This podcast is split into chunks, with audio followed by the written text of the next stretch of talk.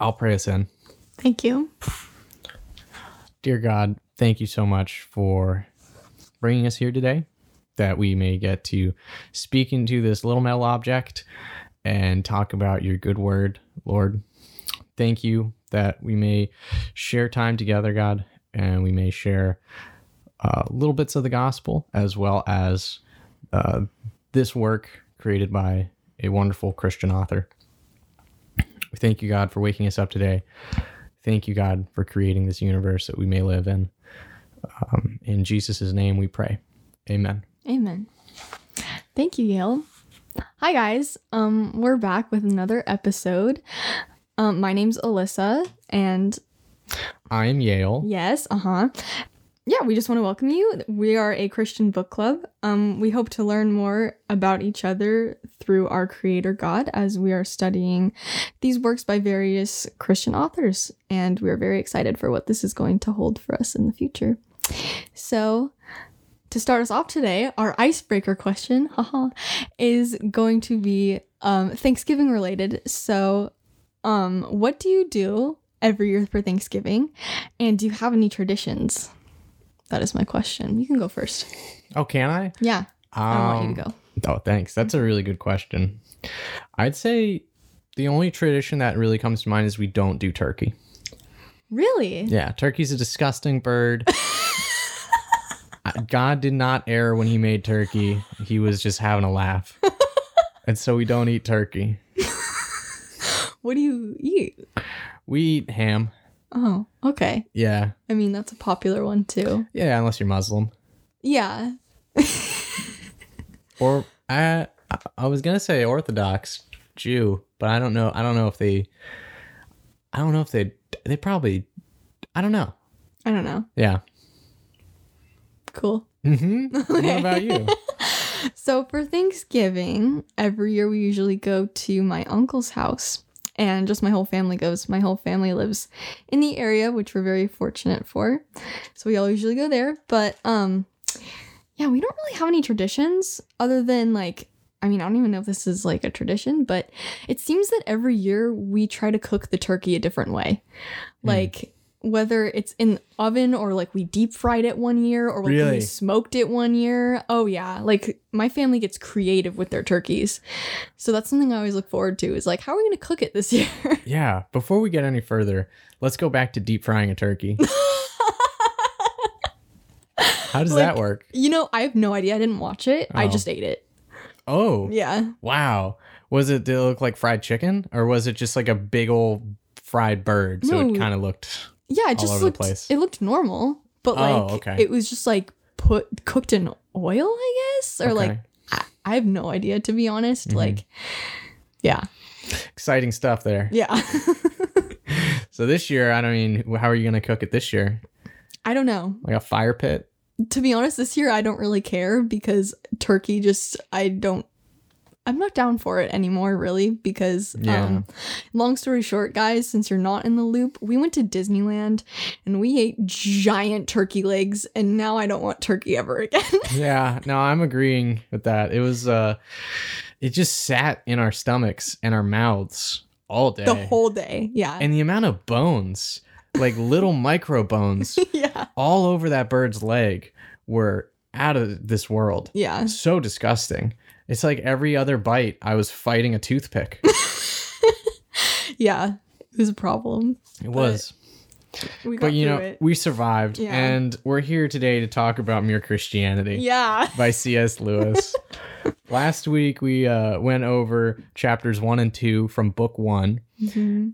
Uh, the subtitle of book one is Right and Wrong as a Clue to the Meaning of the Universe. Mm. I don't know if we read that last week, but in chapters one, we went over the law of human nature, or that human morality exists and is shared and agreed upon between most everyone.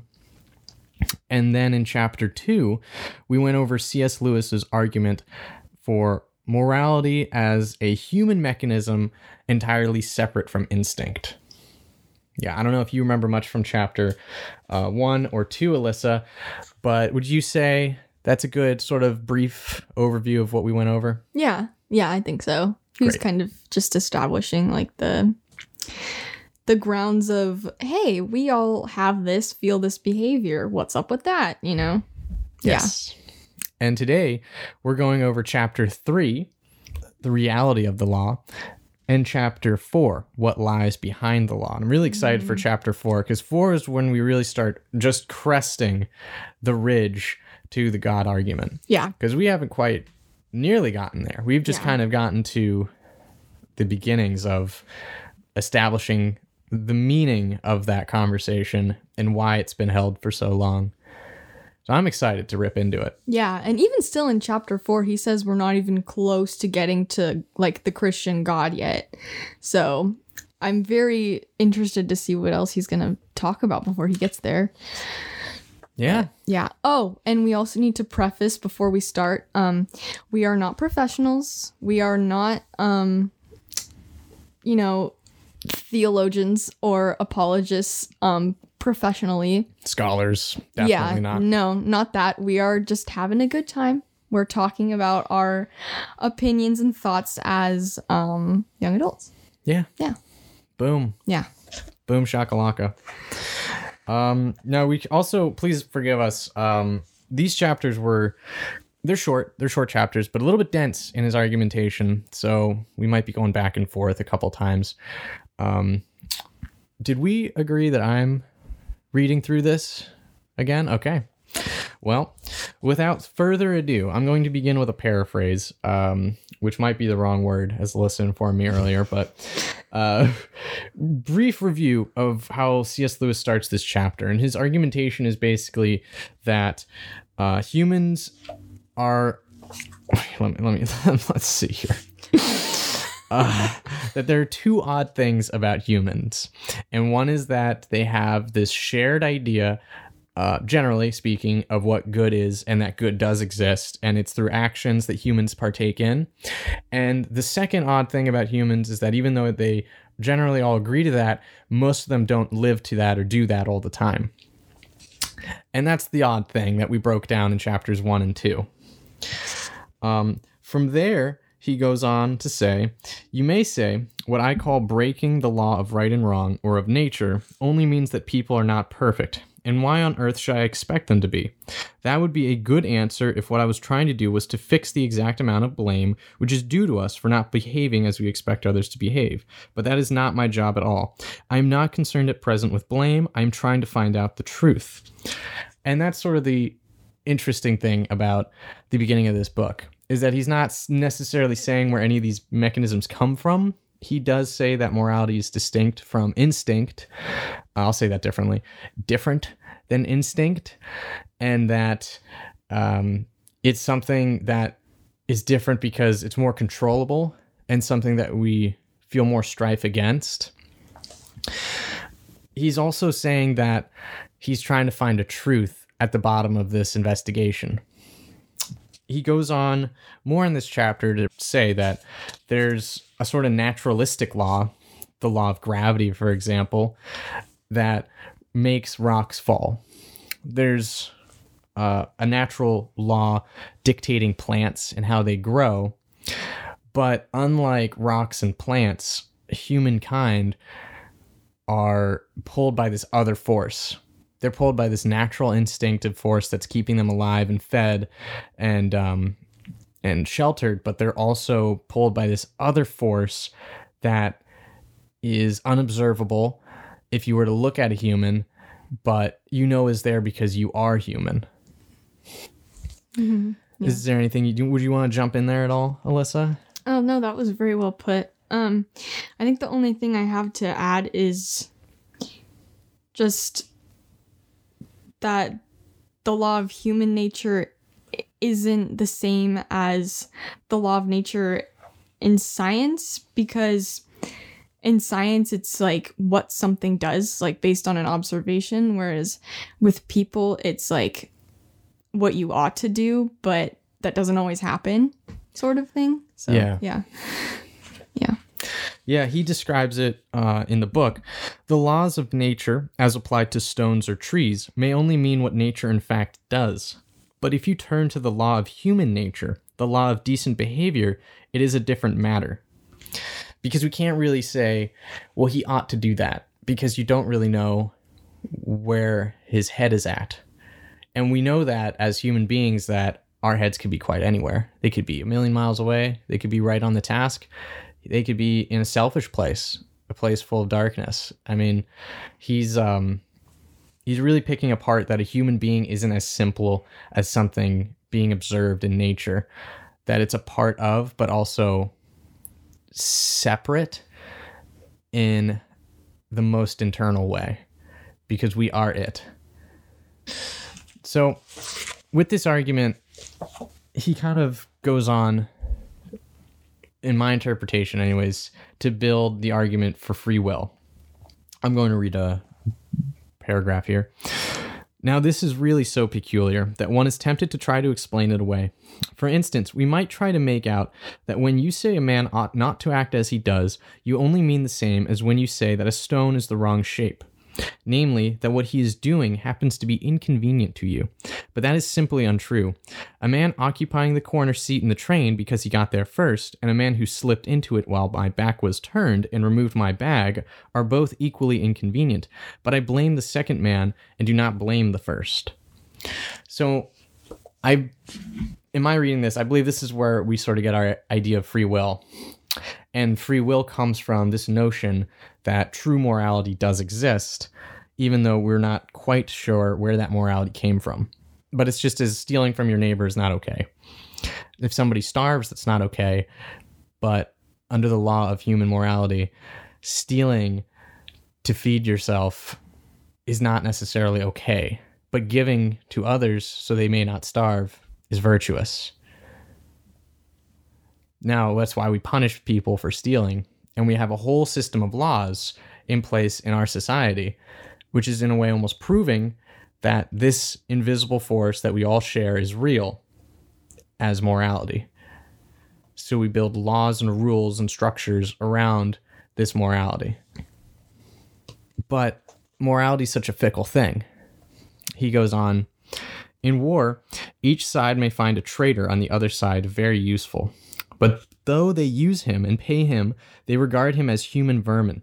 So you cannot say that what we call decent behavior in others is simply the behavior that happens to be useful to us. And as for decent behavior in ourselves, I suppose it is pretty obvious that it does not mean the behavior that pays. It means things like being content with 30 shillings when you might have got 3 pounds, doing schoolwork honestly when it would be easy to cheat, leaving a girl alone when you would like to make love to her, staying in dangerous places when you could go somewhere safer, keeping promises you would rather not keep, and telling the truth when it makes you look a fool. Some examples there of decent moral behavior that doesn't, in fact, pay, but humans still practice. He goes on Decent conduct does not mean what pays each particular person at a particular moment. Still, it means what pays the human race as a whole. Uh, last week, I was arguing for this idea that morality comes from this human mechanism in us that is doing this for survival an evolutionary benefact. And he goes on later in the next chapter to describe this argument and sort of it's the pointlessness to it which I almost I do agree with after reading it. But in here, as he says, it's to pay off the human race as a whole. So there's this general idea within humans that we all we all ought to be acting in such a way that we would want to live forever. That we'd want to live in a way that the next generation, the generation after, and the one after that is improved and bettered for. And I think C.S. Lewis is arguing that that's a divine quality of man and a level of self awareness that nothing on earth has attained other than man. You've been pretty quiet over there, sport. I don't want to. I don't want to turn this into a one man show. sport. I think his argument here is very much for a heart posture, which is is fascinating because that's based on an action that could be the same and yet different like in the in the train example when when he says like if someone takes my seat or the seat that I wanted unknowingly just because they got there first and they sat there, well, I can't really be mad at them. Whereas if the second person saw my bag there and removed it and put it somewhere else and then sat there instead, I'm mad at that person because of what they did. But when you just just look at the action, it's like it's the same action. But when you look at the motives, it's like, oh, the motives are totally different. And therefore, I have the right to be upset at this person because their motives were wrong. Well, what's telling you to be upset at that motive versus the other one? I think that's really interesting. Yeah, it's like there's a, there's something inside of us that tells us to be that tells us to be negatively reactive to selfish motivation, but positively reactive to virtuous motivation. Yeah. But it's such a strangely tuned mechanism because it is so circumstantial. And instincts, I suppose he's arguing, aren't as circumstantial. I will go on. Now, in, in his words, of course, it is perfectly true that safety and happiness can only come from individuals, classes, and nations being honest and fair and kind to each other. It is one of the most important truths in the world. But as an explanation of why we feel as we do about right and wrong, it just misses the point. This part, oh yeah, sorry. What? No, you. Me? Oh, geez. Okay. Um, I think this is interesting because an argument it seems that people try to make for why we should act decently or why we feel the need to act decently is to benefit the people around us or the society that we live in. But he explains that that kind of um, falls apart because it presents a circular argument. So he says, like, why should I care what's good for society? Like, except for when it happens to like pay me personally and then you would have to respond with well because you should be unselfish. And then that brings you to the point that you've kind of started at whereas like you should be unselfish like because you should be you know? It reminds me of trying to argue for why the bible is the word of god. It's like some that's a hard argument to make and a lot of people don't really know how to make it. It's like, why why do you think the Bible is the word of God? Well, because it says so. "Mm, What? that that presents a circular argument just like this one. So, I think it's interesting that um yeah. I like I liked that. Yeah. And he's to go on to describe the more finite arguments about this point and where this mechanism comes from. But he gets to the point, as we'll discover, that they don't ask the larger question that uh, religious ideology asks.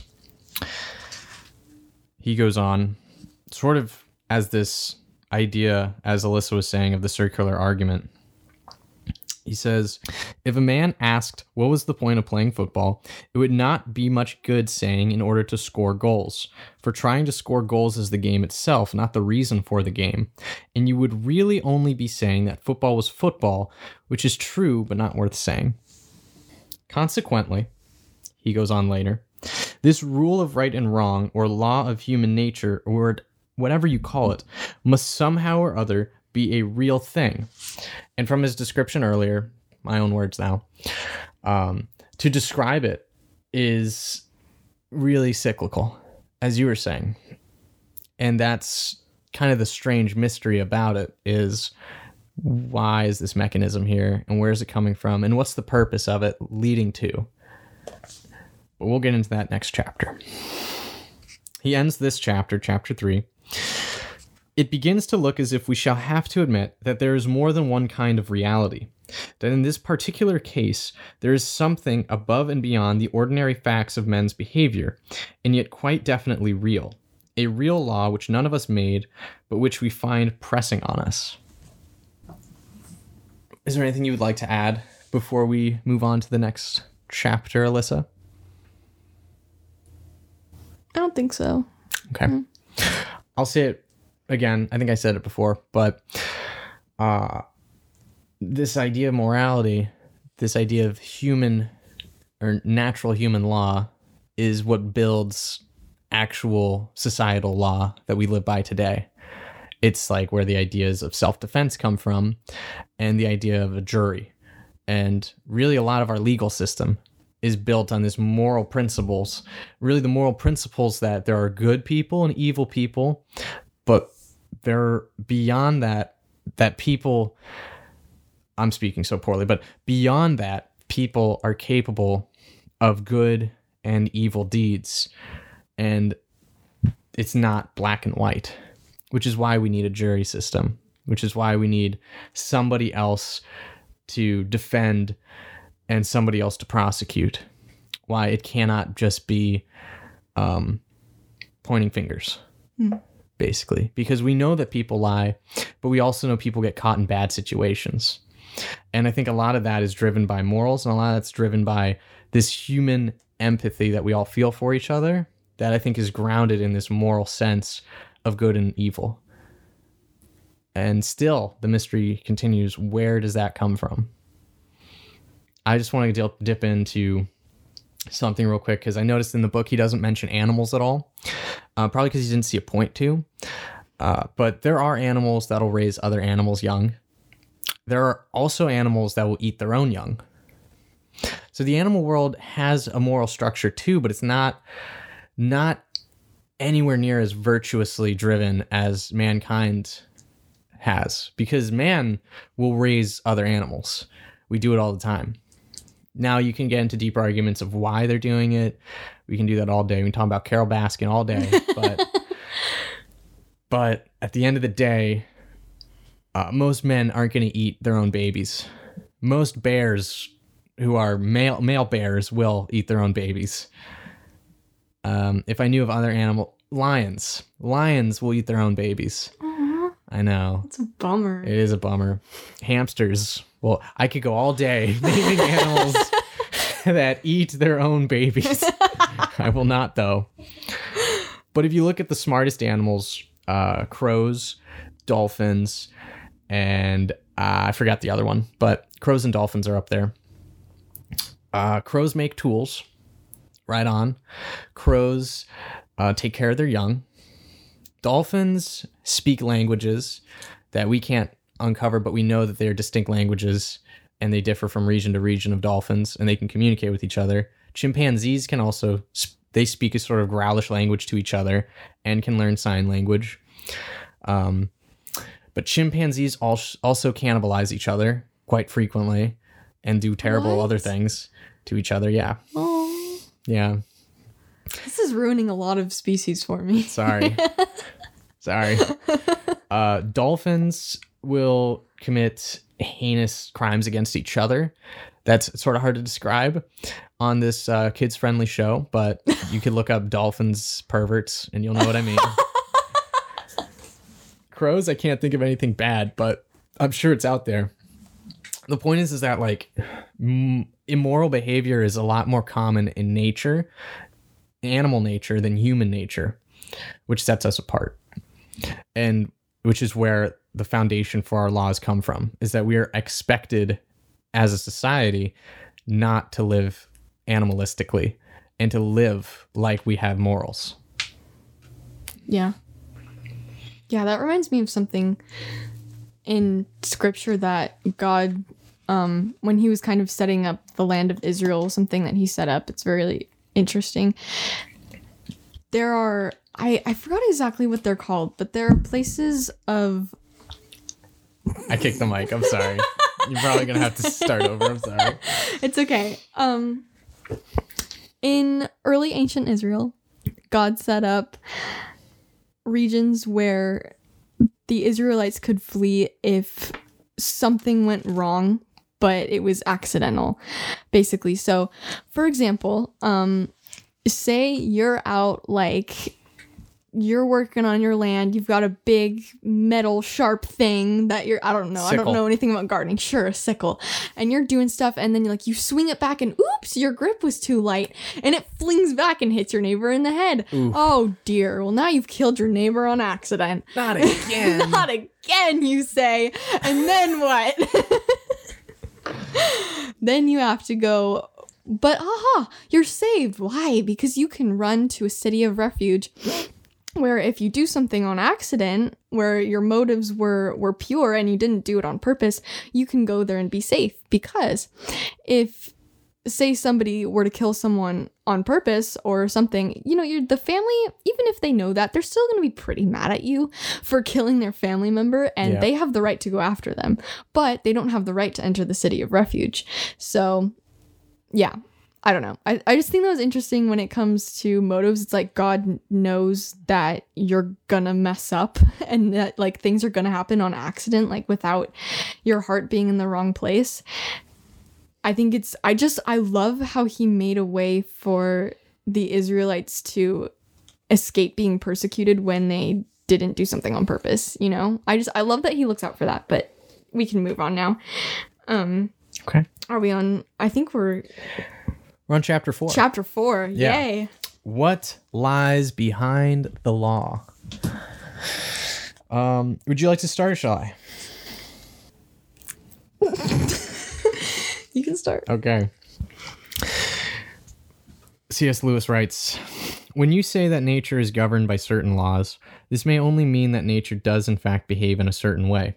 The so called laws may not be anything real, anything above and beyond the actual facts which we observe, but in the case of man, we saw this will not do.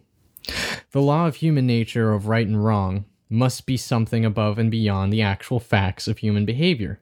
In this case, besides the actual facts, you have something else, a real law which we did not invent and which we know we ought to obey. CS is saying that morals or the law of right and wrong is unlike natural law because it is unobservable. It is an experience shared by all humans and not something that can be observed with any of our senses. It's just simply a matter of of human fact. And it's totally invisible. It doesn't get you sick. You don't get sick with morality. Unless you're the fellow from Crime and Punishment, Yeah. whose name I still I should have looked up and I didn't. um, but it's there. It's there and it's not there. It's there because we agree it's there because we feel it. He goes on. I now want to consider what this tells us about the universe we live in. Ever since men were able to think, they have been wondering what this universe really is and how it came to be.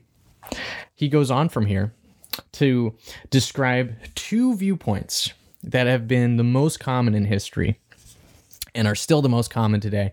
And that is the materialist view, which I, I don't think I could describe better than him. In his words, the materialist view, which is that matter and space just happen to exist and always have existed. Nobody knows why, and that the matter, behaving in certain fixed ways, has just happened by a sort of fluke.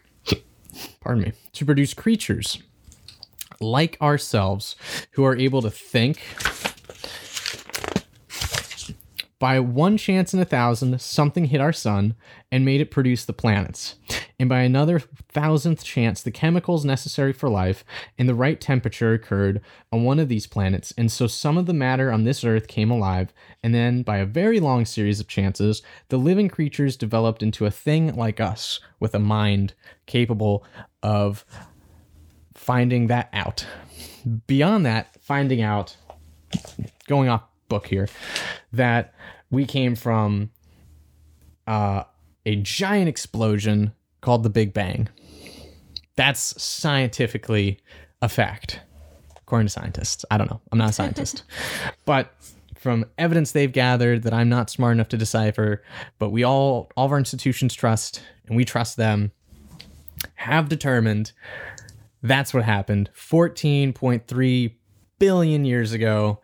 There was a supermassive explosion, and all of the universe before that was contained on a inside of a very small point in space, not larger than the pin of a needle.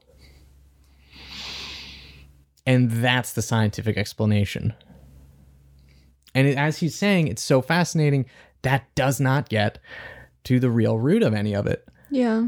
and it doesn't and it and, and incredibly enough does not contradict the bible it simply gets dates different but who's to say god's time is our time Yeah. Who's to say his hour is one of our hours? That would make less sense to me, in fact. Yeah. There's something called um, the galactic calendar, I think, or maybe it's the universal calendar. And it's basically I, I I don't know if they use the Bible, the Bible's time frame, or what they do exactly, but it's like trying to to get you an, a reference for how small humanity is on this calendar. Let's say all of the universe being created was one month up till now. So from the very beginning of time that we can know from our measurements, uh, from our machines and data, our instruments can detect, we call that first second, first moment of the first month. If we're going on that scale, we are only at like 12 seconds of the entire galactic calendar. That's evolutionarily 200,000 years is 12 seconds on this calendar. That's how small we are. That's how small this moment in time is in the grand scale of God's plan. Sounds like God's 12 seconds to me. But what's so interesting about this materialist argument is that it really begins and ends with itself. And it does not answer the question of why or what is the point. Yeah. Um I don't think we've quite gotten there yet, but this is basically what we're talking about. He's what he's asking on the next page is say we discovered like everything there was to know about the observable universe and how everything works and oh good, we know everything. But why is everything still? And even still you you're not going to know where it came from or what made it even if there was a pinpoint in the universe that was like the smallest bit of matter or energy or whatever it is. I don't know much about science, but what made that? or what is that? Or why is that? Yeah, why is that? Um, why are we? You know? I don't know. It's not answered. Yeah. And it's that's what the religious people are getting to. And that's what the second view is, is the religious view. We were just went over the materialist view, now the religious view, as described by C.S. Lewis. According to it, what is behind the universe is more like a mind than it is like anything else we know. That is to say, it is conscious, has purpose, and prefers one thing to another. And on this view, it made the universe, partly for purposes we do not know, but partly at any rate in order to produce creatures like itself. I mean, like itself, to the extent of having minds. Yeah. And now that's such a more fascinating approach philosophically because it opens the door to much more humanist ideas of the universe and purpose. It becomes very poetic and it makes sense. Now it's it's it's so I'd I'd say like corrupted almost by our human nature. And it's so inspired by our human nature, this idea. But it it makes so much sense to us, I think, because we don't really make sense to ourselves. Yeah. Yeah, I was just learning about that the other day actually. That sin, if you are religious or um, believe in the Bible, um, the fall of man, you know, story of Adam and Eve. Eve eats the fruit, gives it to her husband, hence the fall, you know. Um, the fall is why we don't have enough or why we can't understand everything, why we can't comprehend everything, which is really ironic because um you know, Adam and Eve ate the fruit because they wanted to be like God in that they would know all things, right? But yeah, sin corrupts our knowledge. Like sin makes it so, or like the fall, just the, yeah, I don't know, corruption in the universe makes it so that we can't know everything that we want to know. Yeah. I think, though, it's I interpret it differently. Maybe I have a wrong interpretation. I interpret it that the original sin was our curiosity. and I'm probably taking this from Jordan Peterson, that it was our curiosity, it, it, and it's our curiosity that caused us to f- go against God, eat the forbidden fruit, and in that action unlocked our minds to question everything and every nature of our reality, which is in turn what led to uh, the fall. It's this like incessant discontentness with the observations in front of us and wanting to dig underneath the layer and underneath the surface. And in a way, it led to so many beautiful things and amazing things. Um, and as I think it was God's plan, but I don't think it was his original intention. I think in, at, at the beginning, we were much like other animals in that we were blissfully living purely on instinct. And then once we ate the fruit, we became more like God than he wanted us to be and we became aware of good and evil the way he was, the way he is. Yeah, I get that. I like, yeah, I see what you're saying, and I disagree with me. I don't know if I disagree necessarily. I just have a different like look at it because yeah, I think what happened was essentially okay. God said, do not eat this fruit. That's like, that was like the one rule of like everything he just created is don't eat this. Okay. Okay, great. And then, um, you know, they were tempted by the serpent, aka Satan, and they were saying, oh, God doesn't want you to eat this because then you'll know of all things, right? I think they were tempted and like succumbed to that temptation because the evil they were tempted by rejected God and wanted to be like its own thing, separate entity entity from God and like be its own authority.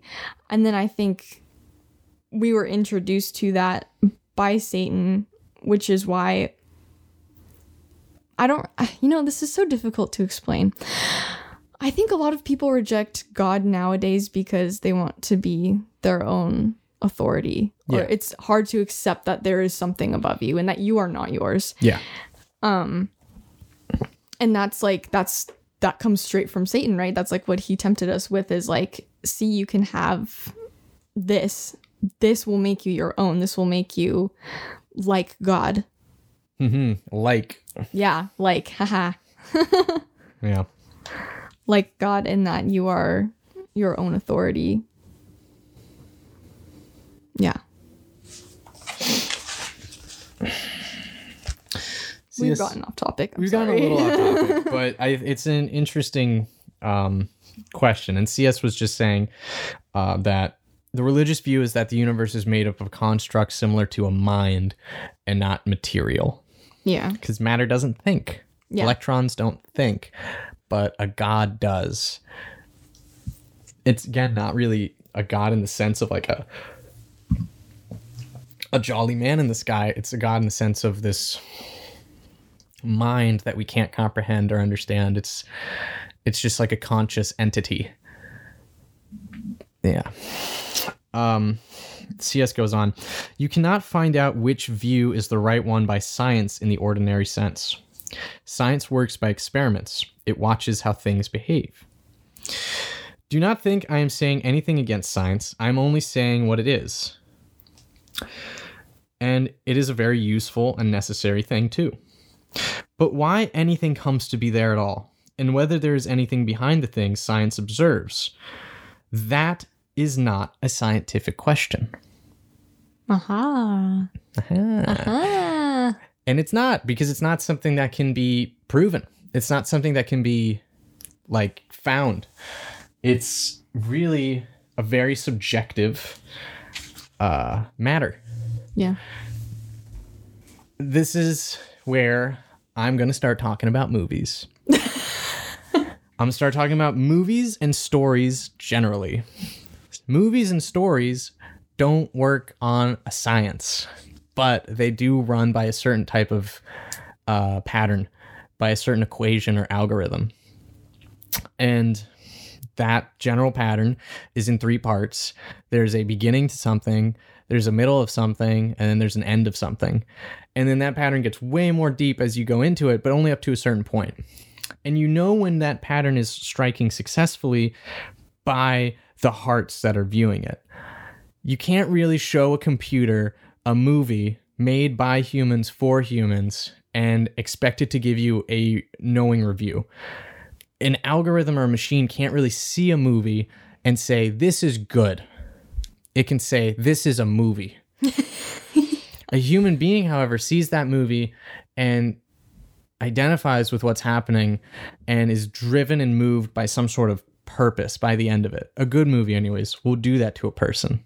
They'll like, you'll leave the movie theater, you'll leave your living room, your bedroom, your couch, whatever, having paid attention and watched a movie and be like, yeah, yeah, I can. Or, man, I can't believe that. Or, we can do this. Or, something needs to be done.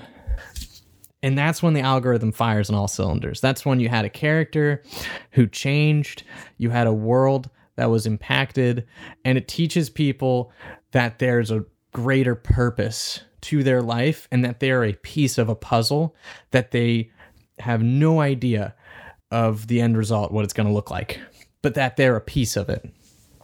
And I think a lot of people go into movies who are unreligious and they leave it having had a religious experience without even noticing, without realizing that's what happened to them. That's fascinating.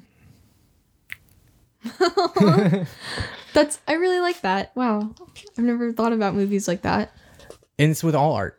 It's Yeah. not just movies. Uh, but I think movies is just the most precise way to get that to happen to a person because it's 90 to 120 minutes of concentrated purpose. Yeah.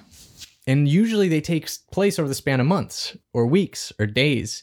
And that's usually how the human story unfolds. It's never, you can have a very eventful day. Don't get me wrong. And there's movies that take place in a day and they're very eventful. Mm-hmm. But most people are experiencing their story in the matter of weeks, months, days. eh, Sorry, weeks, months, years, days sometimes. And science can't really explain that either. I don't think science can fully explain why movies of so many different types uh, affect us the way they do. Just as science can't really explain religion.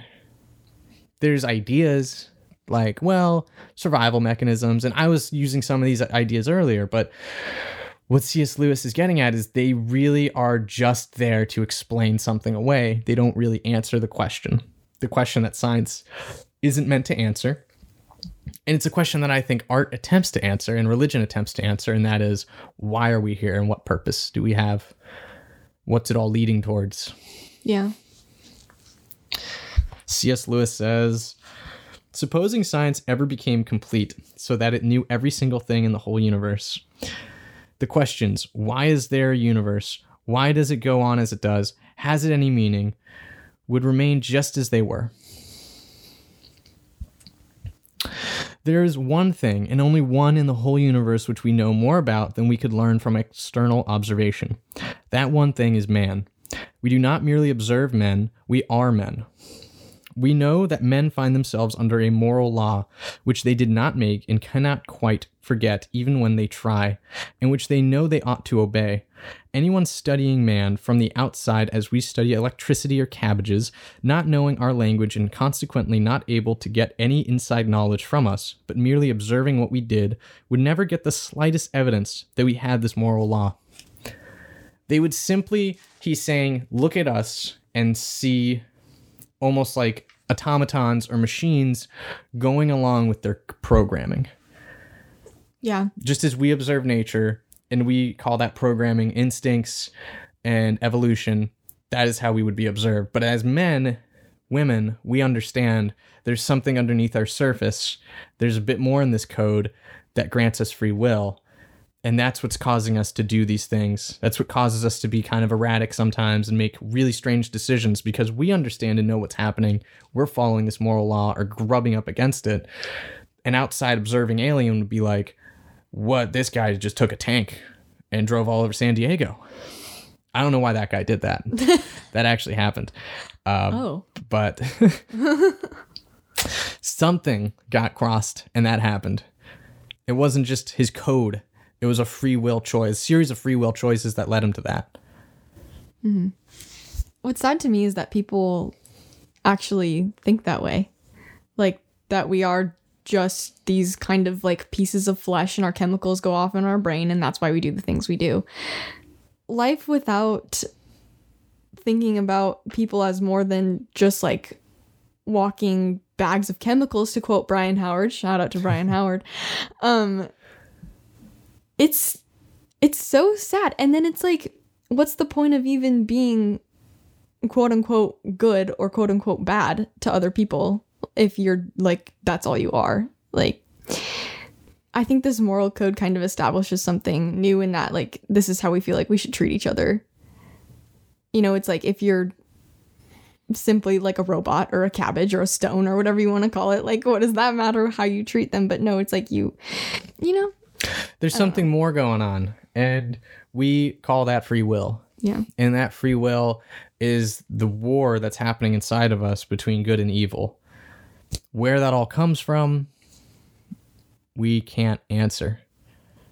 yet Yet, some people, including I, tried to answer it with the emergent evolution theory, which he goes into a little bit later. But for now, he has another line here that I uh, I would like to share. C.S. Lewis writes If there was a controlling power outside the universe, it could not show itself to us as one of the facts inside the universe.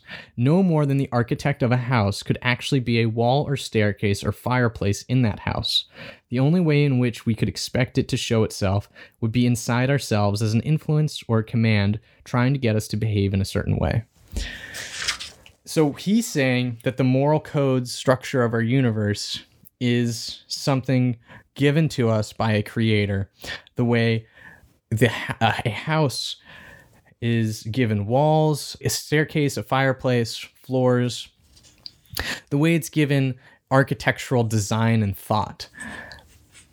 But an architect cannot be a piece of that house. It's his expression through his hands, his life, his his uh, intention. That is what forms the house and lives in the house. I think that's such a beautiful metaphor for this for God, for this creator mind of the universe as human beings are expressions of him. And it reminds me, I wrote right next to it code.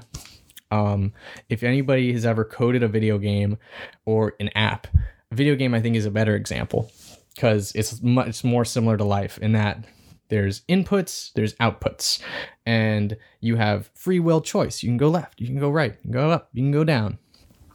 There's choice everywhere throughout video games, but it's still, for the most part, a narrow corridor, a narrow like stream of this is the activity you're doing.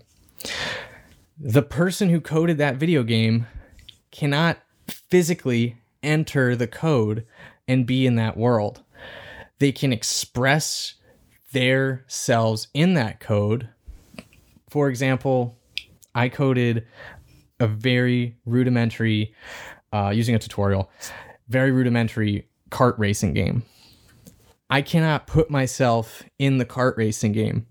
I can put an avatar in the game that kind of looks like me, and he can kind of sit in the car. He might be able to walk around. He might be able to drive the car. The car can drive. But you can't put the person into the game. You can't put the creator into the game. You can't put the architect into the walls. Hmm. I feel like I don't know if this is right or like even is going to make any sense, but a lot of people ask the question well, you say God is here, then why is he hidden? Like, why is he not like physically right in front of me? Or even why doesn't he speak? Or, which he does, by the way. Or why can't I, why can't I hear like when he's here or not? And I feel like that's a good way to answer that is that the creator of of of like a video game or a movie like you can see their touch in the game just by the way that it's animated or by the way that the story's written or anything like that. I feel like the like just the created universe has God's fingerprints all over it and you just have to know how to look at it. And you know how to look at it? Read your Bible. It'll tell you how to look at it. C.S. Lewis goes on. When I open that particular man called myself, I find that I do not exist on my own, that I am under a law, that somebody or something wants me to behave in a certain way. He continues, I should expect, for instance, to find that the stone had to obey the law of gravity. That whereas the sender of my morality tells me to obey the law of my human nature. I am not yet within a hundred miles of the God of Christian theology. All I have got to is a something which is directing the universe, and which appears in me as a law urging me to do right and making me feel responsible and uncomfortable when I do wrong. I think we have to assume it is more like a mind than it is like anything else we know. Because after all, the only other thing we know is matter, and you can hardly imagine a bit of matter giving instructions. Of course, it need not be very like a mind, still less like a person. He goes on with a subnote after this chapter, and that subnote goes To complete, I ought to mention that in between view called life force philosophy or creative evolution or emergent evolution. And I think I mentioned this a little bit last week, and that was simply that um, a lot of these mechanisms of morality, etc., come from an evolutionary thrust inside of us to propel us to be better because it's better for our species, etc., this, that, and the other thing. Um, he goes on. People who hold this view say that the small variations by which life on this planet evolved from the lowest forms to man were not due to chance, but to the striving or purposiveness of a life force. We must ask them then whether by life force they mean something with a mind or not. If they do, then a mind bringing life into existence and leading it to perfection is really a god, and their view is thus identical with the religious. One reason why many people find creative evolution so attractive is that it gives one much of the emotional comfort of believing in God and none of the less pleasant consequences. You want to do something rather shabby? The life force, being only a blind force with no morals and no mind, will never interfere with you like that troublesome God we learned about when we were children. He ends Is the life force the greatest achievement of wishful thinking the world has yet seen? That totally uh, flipped my perspective on it because it really breaks apart. I think, and he hasn't gone into this yet, but I think it breaks down what a big part of the purpose of Christianity is, and that's to really live by its tenets and its laws because they are the law of God. And this emergent evolution, uh, life force philosophy is a like half in, half out philosophy. And like the materialist view, it says these things happened for this reason. We have evidence, but it doesn't answer your question. Whereas the religious view is our evidence is our lived experience. Our brothers and sisters' testimonies we have a general answer for you, but it's not perfect. It's still somehow closer and it's more hard to grapple with than the others, but I think that could be because it's getting closer to the truth. That was chapters three and four of Mere Christianity by C.S. Lewis. We further investigated morality and the consequences of morality in our world, how it led to laws, and how we live in societies that overwhelmingly agree to this morality uh, because of the laws they have and share. We then delve deeper into the conflicting views, the materialist philosophy, the life force philosophy, and then the religious philosophy and determine the similarities and key differences between, we've still not gotten to the Christian God. Yeah, I don't think we will for a little while. No, not for another few chapters at least. Yeah. Yeah. Um, we thank you so much for joining us. We hope this was entertaining and informing, that you learned something, were roused, maybe thought of the gospel differently. Uh, we have a few closing, what are they? Verses Yeah. from the Bible to share. Alyssa, would you like to share yours first? Um, sure. Mine is Romans 120. It says, um, for since the creation of the world, God's invisible qualities, his eternal power and divine nature, have been clearly seen, being understood from what has been made, so that people are without excuse. I love that. Yeah. Would you mind reading it one more time? It's a little bit weird. Yeah, it is. You know what? Um, hold on. Okay. I'm gonna try a different translation. This one's NLT. I was reading from NIV before. Um, for ever since the world was created, people have seen the earth and the sky. Through everything God made, they can clearly see his invisible qualities, his eternal power and divine nature, so they have no excuse for not knowing God. Wow. Yeah. Way different than the other one. Yeah, So, so, strange. I wonder what the Greek is on there. yeah. Yeah. Um That's beautiful. Yeah, basically it's just Paul is just saying that like we are created, everything around us is created, therefore we should expect a creator. We don't really have an excuse for creating other reasons why we're why we exist or the things around us exist. I love that. Um, the verse I found is from Second Corinthians 12.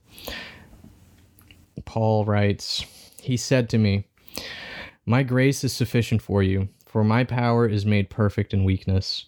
Therefore, I will boast all the more gladly about my weaknesses, so that Christ's power may rest on me. That is why, for Christ's sake, I delight in weaknesses, in insults, in hardships, in persecutions, in difficulties. For when I am weak, I am strong. I love that. And it reminded me so much of this topic, so much of the Christian argument, because the Christian argument is so faith based. And there is so much weakness perceived in that faith.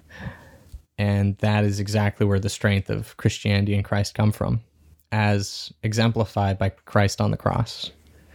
I just think it's so beautiful how that uh, that theme is prevalent throughout the whole story of mankind, all throughout Christianity, throughout the Old Testament as well, and through these very discussions.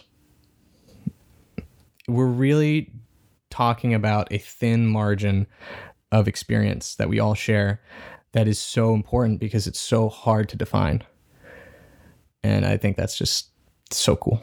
Yeah. Yeah. Thanks for listening to our podcast. Please rate, subscribe, and tell your friends, won't you? This has been the Christian Cookie Club number two, covering chapters three and four of Mere Christianity. I am your co host, Yale, It's Alyssa. Uh-huh. and we will see you next time. Have a great week.